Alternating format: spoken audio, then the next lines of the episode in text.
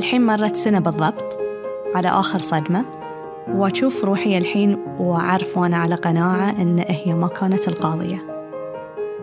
يعني حسيت خسرت بما فيه الكفاية. فما كنت مستعدة أني أنا أخسر زود. الوصول والإدراك أن الهدف ما كان الوصول. كانت الرحلة كلها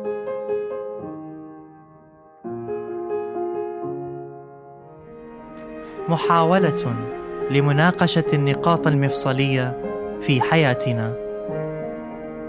هنا شبكة Kerning Cultures تستمعون لبرنامج فاصلة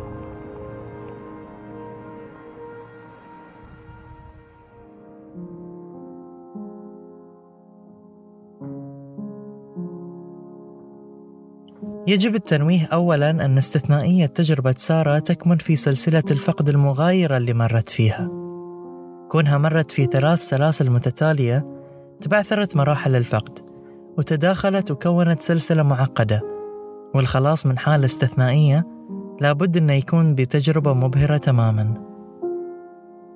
بعد تجارب الفقدان المتتالية اللي علمت سارة ألم الفقد والضربات القاضية اللي أسقطتها وتركت أثر كبير في نفسها نسمع الجانب الآخر من تجربتها لأن كل سقوط لابد يكون بعد وقوف مرة أخرى. في هالحلقة تكلمنا سارة عن آليات التقبل اللي ساعدتها في التعامل مع كل هالصدمات.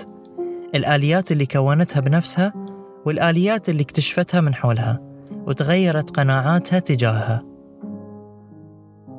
مريت بمراحل كنت أدور سبب أني أنا أقوم من الفراش. وما كان عندي سبب. كأي شخص يمر بمواقف صعبة يفقد فيها حتى نفسه عاشت سارة فترات الاستسلام اللي خلتها تلجأ لأبسط الأشياء عشان تسكن كل مشاعرها. لكن خصصت لها فترة بسيطة عشان تلملم فيها أشتاتها وتطلع للعالم بأقوى صورة ممكنة. لازم يجي وقت حق الإنسان أن خلاص يحس إن كل مياديفه تكسرت ويستسلم حق الأمر ويبكي ويصيح و... ويحس باكتئاب وكل هذه الأمور. إذا تبي تحس في هذا الشيء خصص لك وقت معين. تحس إن الدنيا كلها ضدي وليش أنا وكل هذه الأمور كل هذه الأفكار اللي ممكن تجي خصص لها وقت. ربع ساعة ساعة ساعتين. لكن هذه وقتي علشان إن أنا ألوم كل شيء إلا أنا في كل خسائري وفي الفقدان وبعدين تفصل. خلاص تطلع من السيستم. ولأن الحياة أبسط لما تكون على شكل أجزاء ومهام صغيرة قررت سارة تبني يومها ساعة بساعة. كانت طبعا الأيام الصعبة اللي ما قدرت أستوعب أنه كان لازم أقوم وكان لازم أكلم ناس ولازم أشتغل ولازم ولازم ولازم ولازم أباشر ولازم أروح أسوي رياضة ولازم آه، أبذل مجهودي في الرياضة وهذه كل هاي الأمور لما كانت وايد صعبة علي. صعب إني أنا أستوعبها وإني أنا أجيدها في يوم واحد. فكنت أحط لي كنت أجزء الأشياء اللي كان لازم أسويها.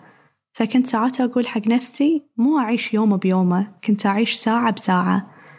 فكنت ساعات أقول حق نفسي الحين أنت مهمتك بس تقومين من الفراش تتجهزين وتتريقين فقط.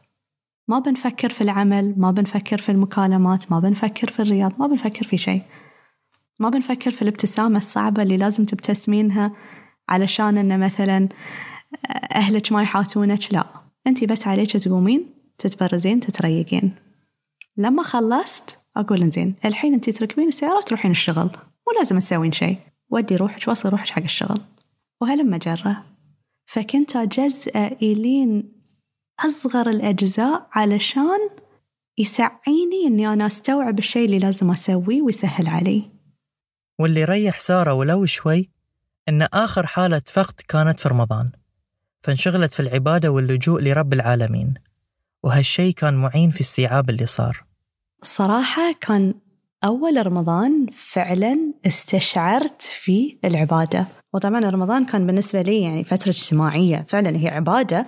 ولكن يعني كنت بشكل يومي أنا ويا ناس. من بعد صلاة التراويح ونقضيها يمعاتي لين القيام والفير. ف... فاعتزلت تماما. فكان يعني كان وقتي بين النوم والعبادة. والفطور. الفطور كان عشر دقايق ربع ساعة فقط لا غير وأجابة للسيادة. لكن كل عزلة ليها مواجهة حتمية لا بد منها. طبعا في كل الحالات كان لازم في مواجهة. فأول شيء أنا سويته اللي واجهت الخبر وواجهت الفقدان. كان بالنسبة لي سهل أن أنا أأجل المواجهة. فممكن أني أنا أنعزل بطريقة وأأجل أأجل التقبل أو ما أستعجل أن أنا أطلع وسائل مختلفة علشان أن أنا أتعامل ويا هذه أتعامل ويا هذه الصدمات. ولكن ما في فايدة. الواحد مرده لازم يتأقلم ويا الموضوع. وهذه الطريقة اللي أنا قررت أني أخذه قررت أني مو بس أتعامل ويا الموضوع. اكتشفت أن قمت أول مرة ووقفت. وثاني مرة وقفت وثالث مرة وقفت وعلى تمام الإيمان إن ما في ضربة قاضية. ما في ضربة قاضية. وبهاي القناعة بدأت سارة رحلتها في اكتشاف آليات التقبل اللي بترجع لها نفسها اللي فقدتها. وبتجبر قلبها اللي انكسر وبتعيد سير الحياة إلى وضعها الطبيعي. العزيمة والإرادة وعدم قبول فقدان السيطرة كان دافعها الرئيسي. التقبل واكتشاف آليات التقبل والتأقلم وكل هذه الكلمات ما تجي بروحها لازم تكون في عزيمة لازم تكون في إرادة لازم تكون في إرادة استرجاع النفس. يعني حسيت أنا ضيعت نفسي وما كنت متقبلة ما تقبلت إني أنا ضيعت نفسي. لأن هذا الشيء كان كان في سيطرتي. أنا ما كان في سيطرتي إن أنا إن خسرت. الناس اللي خسرتهم. ولكن ألوم نفسي إذا أنا ضيعت نفسي لأن هذه تحت سيطرتي. وهذا الشيء اللي أنا ما قدرت أتقبله. ما تقبلت الاستسلام. الاستسلام للأمر الواقع. بشكل سلبي. الاستسلام من إذا من ناحية التقبل نعم. الاستسلام للقضاء والقدر نعم. ولكن أن أنا أستسلم للأمر الواقع وأقول أنا ما أقدر أغير شيء وأنا خسرت وخسرت وخسرت ما تقبلت هذا الشيء. وسبحان الله يمكن لقيت ما أدري إذا اسمها قوة بس حسيت فيني شيء إنه كان ممكن يواجه. لحد الآن أنا ما أدري من وين وما أدري شلون وصلت لهذه المرحلة ولكن مع الوقت شفت فيني هذه القوة واستثمرت فيها. الآلية الأولى الدائرة الاجتماعية. لو نرجع لأول حالة فقد مرت فيها سارة كانت أول ردة فعل لها أنها كانت تبي تكون بروحها.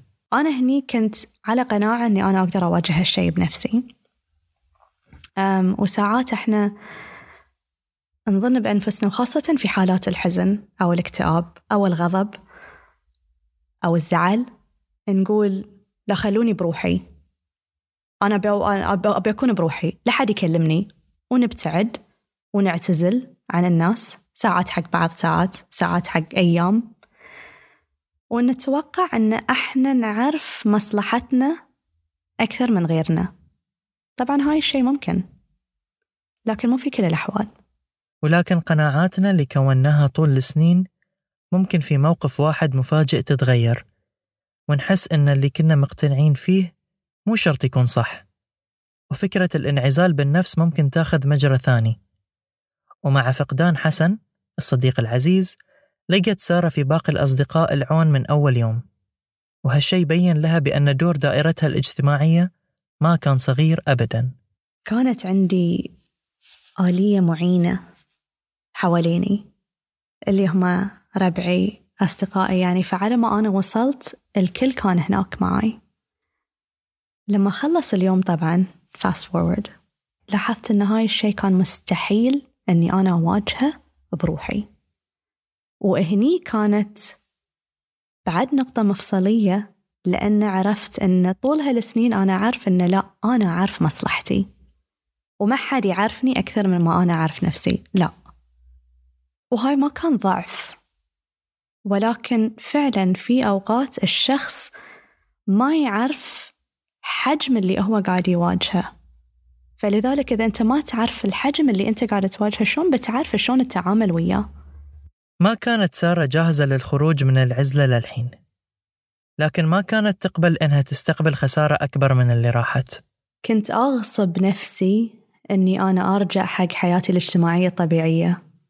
فكنت يعني في وايد مرات طبعا أنت في حالة أن تبي تنعزل عن الكل. وخاصة من بعد آخر صدمة خلاص.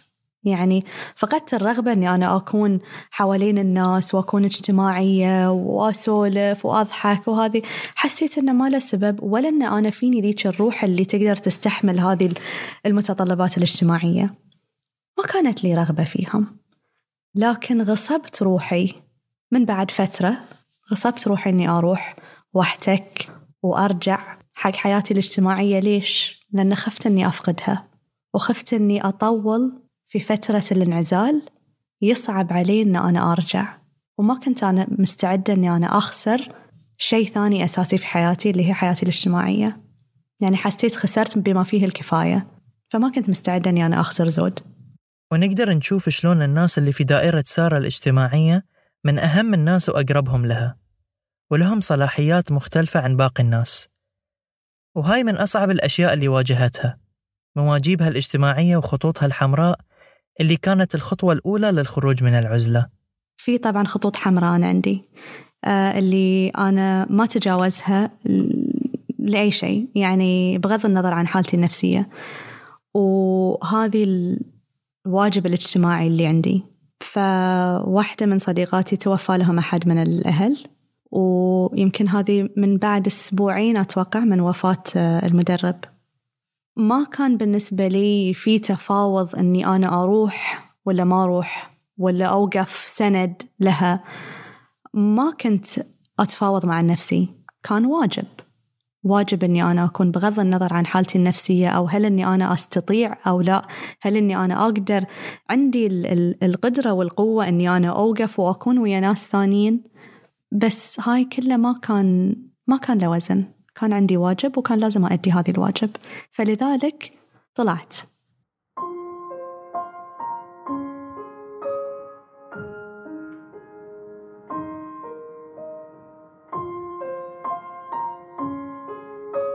الآلية الثانية. السفر.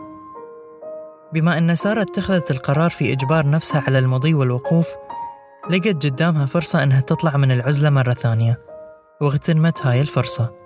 أنا ما يصير أوقف في وجه نفسي إذا أنا كنت أبي أعالج نفسي.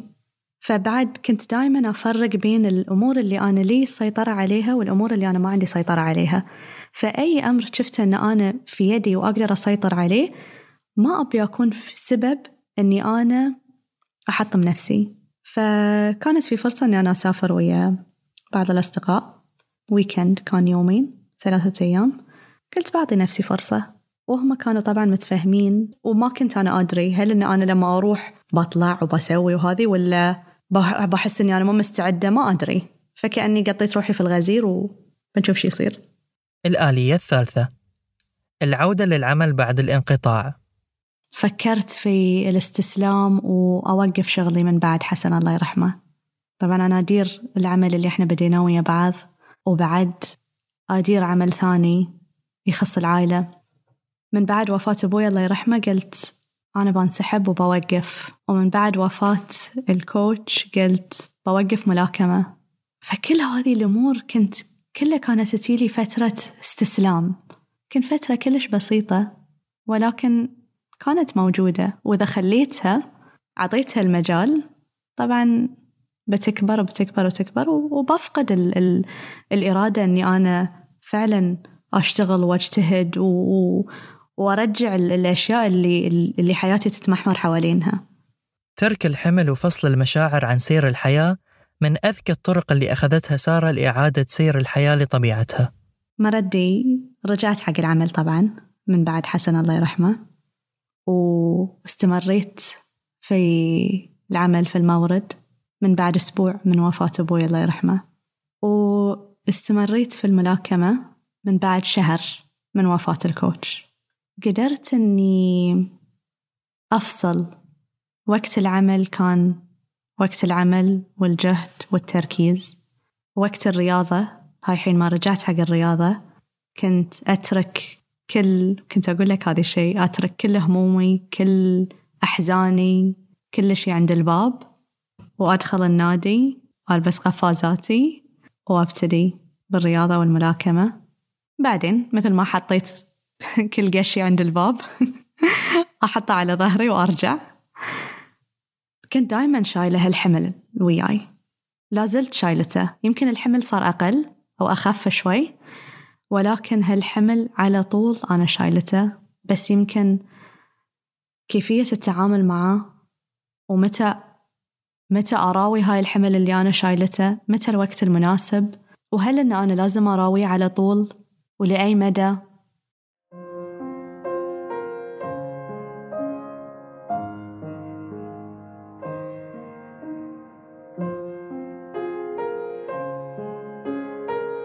الآلية الرابعة المسؤوليات حس المسؤولية تجاه نفسنا وتجاه غيرنا وإيماننا بالواجب اللي علينا في حب الناس والعطاء من أجلهم كانت أسباب كافية لسارة عشان تواصل رحلة استرجاع النفس ليش وقفت مرة ثانية؟ أولاً بقدرة قادر وأنا على تمام الإيمان أن هذا الشيء صار بقدرة قادر اللي أنا ياتني هذه القوة أو الرغبة أني أنا أوقف مرة ثانية ليش؟ مثل ما أنا تقبلت أني أنا فقدت وتقبلت أني طبعا فقدت أغلى أشخاص عندي في حياتي بنفس مدى التقبل ذي كان في عدم تقبل حق فقدان النفس وهذا اللي خلاني أني أقوم مرة ثانية وأنا مؤمنة بعد أن إحنا أو أنا ما أعيش لنفسي. عندي أعيش ل... لنفسي ولغيري. عندي مسؤولية تجاه نفسي. مسؤولية تجاه ال... تجاه الجهد اللي أبذلته في دراستي في عملي في رغبتي حق التعلم كل هذه السنين. عندي مسؤولية تجاه شهادتي اللي أخذتها عندي مسؤولية تجاه أسرتي. مسؤولية تجاه آه، أصدقائي و... و... عندي مسؤولية تجاه دائرتي الاجتماعية. فكل هذه الأمور وأنا على تمام الإيمان أن الناس للناس. ويمكن هذا الشيء عرفته طبعا كنت أعرفه من قبل كوني شخص اجتماعي ولكن الحين عرفت فعلا معنى هذه العبارة. فهذه يمكن الليش لأن هي مجموعة مسؤوليات عندي اتجاه كل اللي حياتي تتمحور حوالينها ولازم ألبي هاي المسؤوليات. فلذلك أنا قمت. الآلية الخامسة. استشعار النعم. الحياة هي نعمة. يعني أنا تلفت صدق خسرت وايد. خسرت وايد. ولكن في عمر الثلاثين وأنا في الحمد لله تمام صحتي لياقتي الحين يمكن أكبر من لياقتي وأنا في العشرين. القدرة على السفر الأهل السند والظهر اللي حواليني كل هذه الأشياء ليش أفرط فيها؟ هذه نعمة ونعمة وأمانة في نفس الوقت. أنا لما عندي صحتي ولا لما عندي والدتي ولا عندي عندي ربعي هذيلا كلهم أمانة بالنسبة لي. أمانة انحطت في يدي. ليش أهمل هذه الأمانة؟ الآلية السادسة التوكل. إحنا دائما نتعلم أو معلمينا التوكل على على الله أو طاقة أكبر منا أو قوة أكبر منا إحنا. دائما وإحنا صغار يقولون لنا إن حزة الامتحان ندرس وندرس وندرس وبعدين آخر شيء يعني أتذكر والدتي تقول خلاص توكلي على الله أنت سويتي اللي عليك. فدائما كان التوكل كان مع أن التوكل شيء كبير لكن بالنسبة لي كان كانت الأشياء الكبيرة اللي عندي نسبيا كانت أشياء بسيطة. الجانب الديني والروحاني أحد الجوانب الأساسية اللي كونت شخصية سارة. ولولا هاي الجانب ما كان لأي من الآليات السابقة قيمة في الرحلة ككل. لأن لما الشيء اللي نواجهه يفوق طاقتنا وساعات الشخص يحس إنه ما بيده حيلة يستسلم أو يس... ما يستسلم يسلم أمره لشيء أكبر منه. وبالنسبة لي هو الله سبحانه وتعالى. وكلت أمري أن أنا مؤمنة بالقضاء والقدر ومتقبلة أن هذه الطريق إحنا كلنا ماشيين فيه ولكن متوكلة عليه بكيفية أو آلية التقبل. أنا عارف أن أنا حين متقبلة لكن أنا ما أعرف شنو اللي ممكن أمر فيه باكر. هذه علم الغيب. هل أن أنا بتم أني أنا متقبلة هذا الشيء؟ هل أني أنا برجع هل أني أنا بغضب؟ هل أني أنا بقول ليش أنا؟ ليش أنا فقدت؟ طبعا الحمد لله أنا لحد الآن أنا ما سألت هذا السؤال وما أتوقع أني أنا بسأله حتى لو بيني وبين نفسي. هذه سنة الحياة.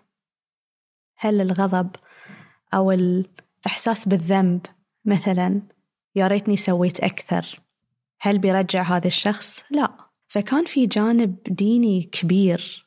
طبعا كان دائما موجود ولكن وجوده في حياتي كان بشكل أكبر من بعد ما مريت بهذه الصدمات. ولين يومك لين الحين وأنا لحين في حالة التوكل من أصغر الأشياء إلى أكبر الأشياء.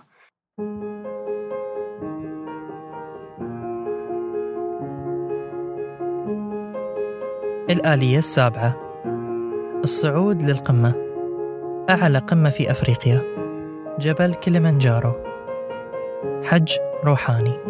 فقررت أني أروح وأتسلق أكبر قمة أو أعلى قمة في أفريقيا اللي هو جبل كليمنجارو.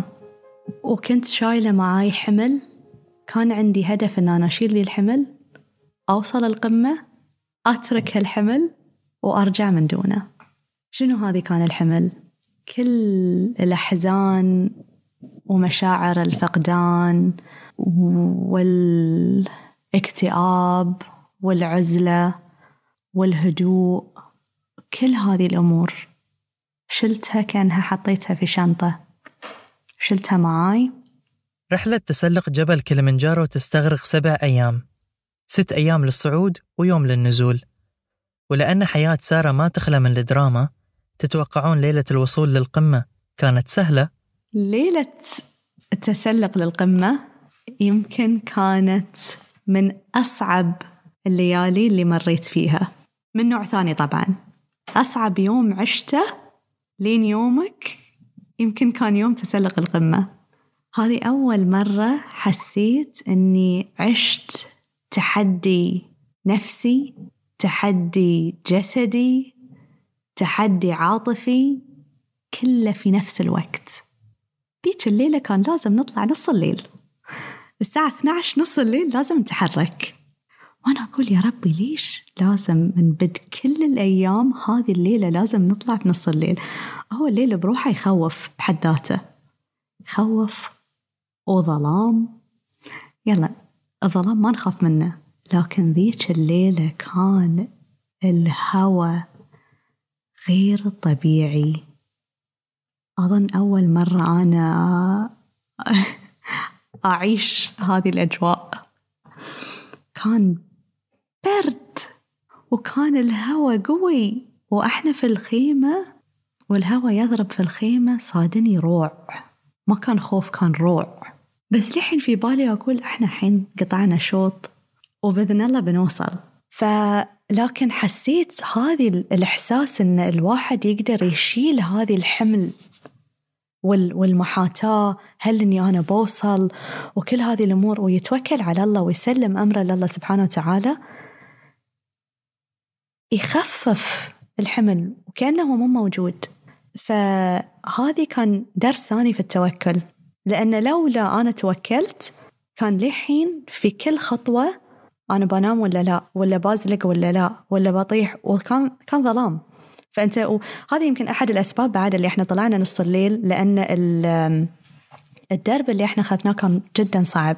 فنفسيا يأثر عليك. فلما تشوف الدرب في النور تحس إن الشخص بروحه يصير التخوف وما يبي يكمل. فهاي كان بعد في عامل نفسي. كل خطوة من خطوات هذه الرحلة كانت درس بحد ذاته للصراع اللي مرت فيه سارة. وتعرفت على نفسها أكثر في الجبل ومع آخر خطوة بعد ساعات طويلة من التعب حققت سارة غايتها أو هل ظنت ذلك؟ الحمد لله بعد سبع ساعات وصلنا القمة مع شروق الشمس ومع أنه كان أصعب يوم في حياتي كان من أجمل الأيام في حياتي لأن قدرت أكسر كذا حاجز. يمكن من ناحية اللياقة أنا ما كنت حاتي كنت حاتي من ناحية العزيمة. وهل إن في فترة التعب هل إني أنا بوقف ولا بواصل؟ وتعرفت على نفسي على الجبل بعد. لما تكون عندي غاية وهدف ما يكون عندي مجال إني أنا أتراجع عن ذي الهدف. وفعلا عقب ما نزلت مرضت وسخنت وتعبت ولكن حسيت إن جسمي وعقلي كانوا يقولون باقي شوي باقي شوي مع مع ما عليه. خزني هذه الانهيار الجسدي أو التعب لين بعدين. خلينا نوصل ونحقق هذه الغاية. السعادة تكمن في الرحلة وليست في الوصول. لما وصلت تبي الصراحه إي طبعا حققنا الهدف الحمد لله. لكن القمة ما كانت لاحظت من بعد ما وصلت القمة أن القمة ما كانت الهدف. It was the journey. هي كانت الرحلة. هذه المشاعر ترى الحين من ستة أشهر من رجعنا من كليمنجارو. بعض المشاعر أنا نسيتها يمكن بس تمت وياي ال ال الأشياء في الذاكرة اللي فعلا كانت نقاط مفصلية. ومنها هذه التوكل منها الوصول والإدراك أن الهدف ما كان الوصول كانت الرحلة كلها. الجبل ودروسه والعائلة اللي كانت على قلب واحد. خفف الحمل على سارة وفتحت عينها وقدرت تتوصل لاستنتاجات جديدة. من دروس الجبل آه رجعت لي لذة الحياة لكن ما كانت من شيء واحد. كانت من أولا من الناس اللي كنت معهم. يعني المجموعة اللي كنت معاها كلها أنا عرفتها حق مدى أسبوع. في أتوقع شخص أو شخصين تعرفت عليهم يوم أو يومين قبل السفر. يعني الحد الأقصى ثمان أو تسعة أيام. كنا كأن عائلة على قلب واحد على يد واحدة. كانت في عبارة علمونا إياها في تنزانيا وهي باموجا معناته together. طول الوقت كنا ويا بعض وكل واحد يشيل الثاني. وفي لحظات اللي إحنا تعبنا أحد تعب فينا. ما كنا نبدي هذه التعب وايد أو إن نراويه علشان ما تكون كأنه طاقة سلبية. إنه ممكن نأثر على الناس اللي حوالينا. فكل واحد كأنه كان يشيل نفسه علشان يشيل غيره. وأرجع وأقول ترى الناس للناس. تذكرون الحمل اللي خذته سارة معاها للقمة؟ شوف أنا لما شلت هذه الحمل كل هذه المشاعر السلبية كنت شايلتها وياي. ترى هي ما كانت سلبية بحتة كانت كانوا أنا كنت أسميهم رفاق. لأن كانوا فعلا الاكتئاب هو مو ونيس ولكن يكون مقرب لما السعادة تكون وايد صعبة. الهدوء أو الانعزال بديل لما يصعب على الشخص إنه يكون حوالين ناس في في حالة اجتماعية طبيعية. فهذا يعطيني بديل ومريح. أنا أقدر على الانعزال. الاكتئاب سهل بالنسبة لي. فعرفت. فسميتهم رفاق. عرفوا نفسهم علي بالغصب ولكن شلتهم معاي وتعرفت عليهم أكثر. لكن حسيت وصلت لمرحلة أنه خلاص كل علاقة أتوقع يعني لها لها لها فترة زمنية. وحسيت أن هاي الفترة الزمنية حق علاقتي مع كل هذه المشاعر انتهت. كنت أبي أسترجع ال ال ال الرفاق اللي اللي افتقدتهم. الضحكة بدون سبب. ولا ولا ولا هاي الروح الروح المرحة ولا روح الاستكشاف. هذيل كلهم رفاق رجعتهم معي من بعد ما وصلت القمة. فنزلت الحمل اللي علي فكأن سلمت واستلمت. رفاق سارة القدامى ردوا لها ورفاق الرحلة الصعبة اللي مرت فيها أدوا أمانتهم وودعتهم. ووعدت نفسها ما تتعرف عليهم مرة ثانية. فكان في نضج عاطفي كان في كان في نضج من من من من كل النواحي. ولكن شوف لما رحت أنا كلمنجارو كانت عندي غاية. حققتها تركت الحمل اللي عندي رجعت بحمل وايد أخف رجعت لي لذة الحياة نوعا ما لحد معين. لكن توقعت أن أنا خلاص رحلتي كملتها. فطويت صفحة كبيرة والحين كأنه صفحة جديدة. فأنا احتجت وسيلة حق أن أنا أسترجع بعض الأشياء. كليمنجارو كانت وسيلتي حققتها خلاص. الحين إلى دروس أسهل. لكن اكتشفت أن لا توني في الحمد توني في البداية. مثل ما استرجعت لذة الحياة الحين لازم أطالع وأشوف الوسيلة أتأكد أن في استمرارية حق هذه اللذة وهي مو بلذة بسيطة. عمرها ثلاثة وأربعة أشهر لأني رجعت من من كليمنجارو وحققت فلحين أنا عندي هذه شعور الإنجاز. فما كنت أنا أبي ألخبط شعور الإنجاز مع استرجاع لذة الحياة.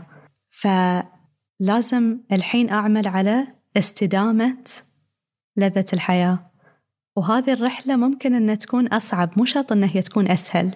شلون أنا أحافظ عليها؟ شلون أنا دايما أحييها؟ وشلون أتم على الوعد اللي أنا وعدت نفسي أن مثل ما تركت هاي الرفاق والحمل ما رجعهم مرة ثانية أو ما أعطيهم وسيلة أن يرجعون لي. رحلة كليمنجارو ما كانت فقط رحلة مغامرة لأعلى قمم أفريقيا. لها بعد فلسفي أعمق. وكأنما كانت سارة في رحلة حج روحاني تتعرف فيها على ذاتها.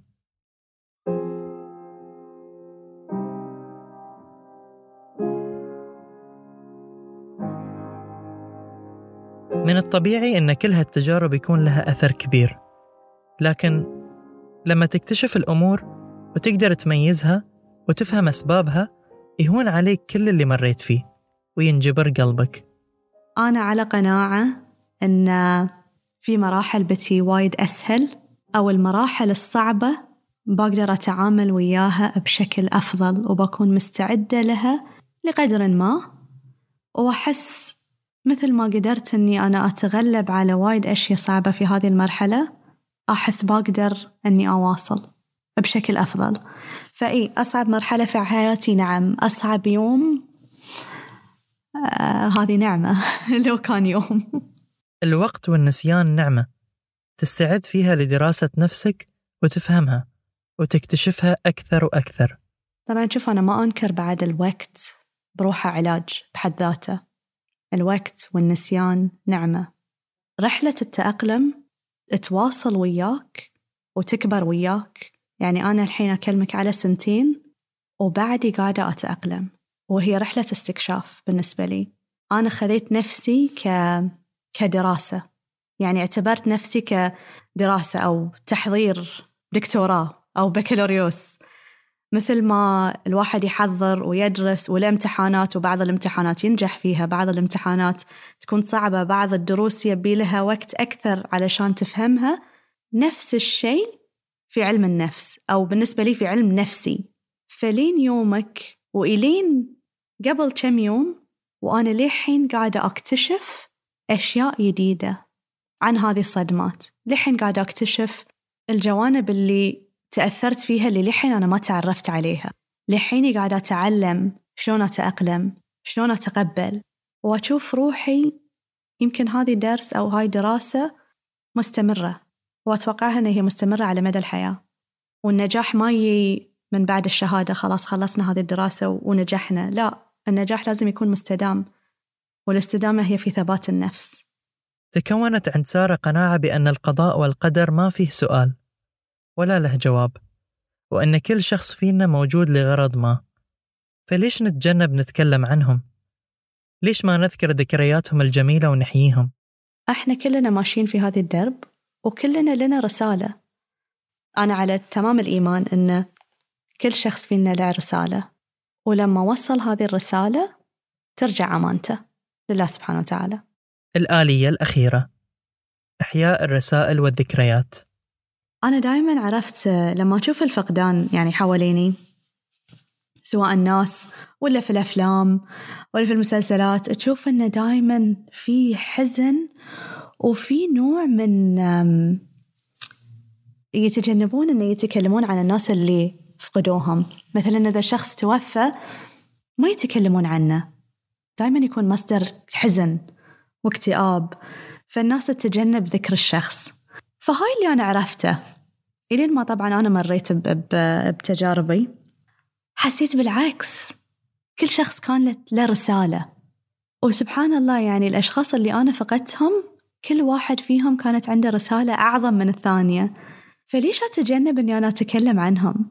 فبالعكس يعني كل شخص ولا زلت يعني يوميا أذكرهم وأضحك و وعلى على على الذكريات البسيطة ولا على الذكريات أو الدروس اللي تعلمتها منهم ولا هاي بالعكس أحس إن الواحد كذي أحس نحييهم. وهي مو بإحيائهم بطريقة إن لا عدم التقبل إن هم راحوا. لا إحياء إن إحياء رسالتهم. وكانت رسائل مهمة. إحياء روحهم. بس لأن الشخص لما يتوفى ولا يروح من واقعنا مو معناته إنه هو ما شكل ولا زال يشكل شخصيتنا ويلعب دور كبير. يعني في الدروس اللي أنا أطبقها مثلا في حياتي اليومية مثلا في العمل. أبوي الله يرحمه كانت في وايد دروس تعلمتها من ناحية العمل والتعامل مع الناس. فهذا الشيء أنا لازلت أطبقه. ف... فأتذكره طبعا أتذكره في حتى في الأشياء في المواقف الصغيرة في المواقف المضحكة نفس الشيء المدرب نفس الشيء حسن الله يرحمه كلهم. فما أتوقع أن إحنا يعني نتجنب نتكلم عنهم لأنهم راحوا ولا أن هم مصدر حزن. بالعكس. يعني حسن الله يرحمه لما توفى تعرف إيش قد ناس تواصلوا مع بعضها؟ الناس اللي ما يعرفون بعض ومن بعدها سافرنا يميع من من أصدقاء حسن وكل أحد كان يعرفه أحد يعرفه من الشغل أحد يعرفه من الجامعة أحد يعرفه من أعمال تطوعية. كلنا سافرنا وسوينا عمل تطوعي باسمه. ما كان الفعل العمل التطوعي هذه ما كان كفقط صدقة جارية. لا لأن كانت تحمل رسالته هو. لذلك إحنا سويناها. في من ناحية الكوتش الله يرحمه كان وايد بالنسبة له الانضباط كان مهم واستخدام الرياضة أو حتى الملاكمة علاج للحزن والاكتئاب حق الجميع. وايد ناس كانوا ويون. استخدامه كوسيلة كعلاج هذه كانت رسالته. بغض النظر عن اللي انت تمر فيه عندك ضبط نفس. تمرن جسمك تمرن عقلك لأن هاي الشيئين يجون ويا بعض. هذه كانت إحدى رسائله. مو بس إني أنا واصلت في الملاكمة عقب لأني قضيت سنين وأنا قاعدة أدرب وهو يدربني في أي وقت كان وفي أي وقت أنا احتجته حتى لو من ناحية كان عندي يوم طويل في الشغل وحسيت إني أحتاج أحتاج أدخل الحلبة.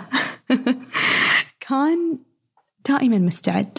وكان دافع دافع كبير إني أنا أواصل فأخذت هذه الرسالة مو بس واصلت في الملاكمة لكن دخلت في تدريب الملاكمة للبنات. لأنه كان شيء أساسي بالنسبة له وكانت رسالته وصارت صار شيء أساسي بالنسبة لي. فحسيت إن إحنا نحمل هذه الرسائل ويانا بالعكس ونحييها. وبعدين أنا هم عندي رسالة. سواء هي كانت واضحة أو لا أو يمكن لحين ما وضحت بالنسبة لي بس مثل ما قلت إن كل شخص له رسالة. فهذه الفترة بعد خلتني أفكر وأتأمل شنو هي رسالتي؟ هل أني أنا فعلا وصلتها ولا لحين ما وصلتها ولا يمكن أنا ما أدري ما أعرف.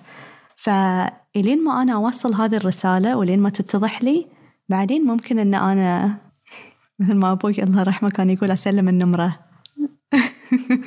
هذه كانت عبارة كان دائما يقولها.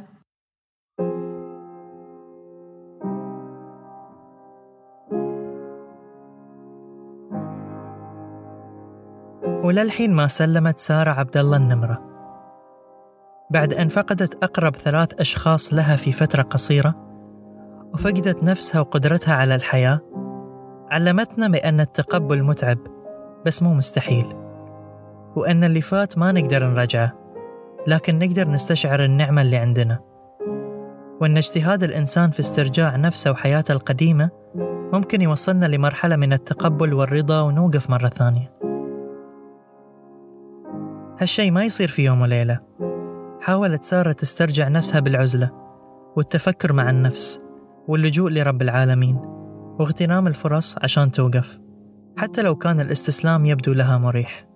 طلعت نفسها من دائرتها وعطت نفسها الوقت عشان تستكشف ذاتها وتفهمها وتلقى لها العلاج المناسب. ولنفسك عليك حق.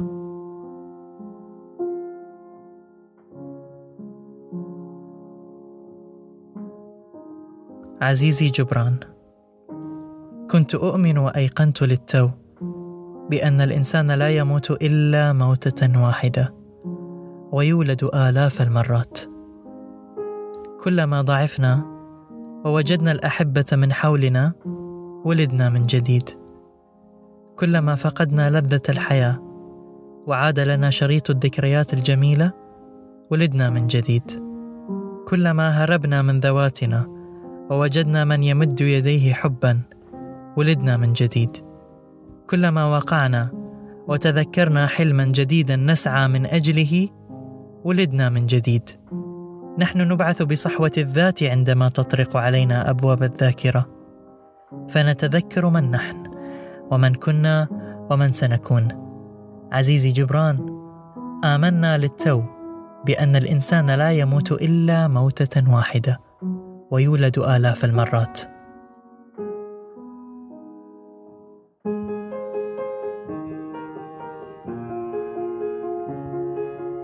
كان هاي الجزء الثاني من الحلقة الثالثة من فاصلة.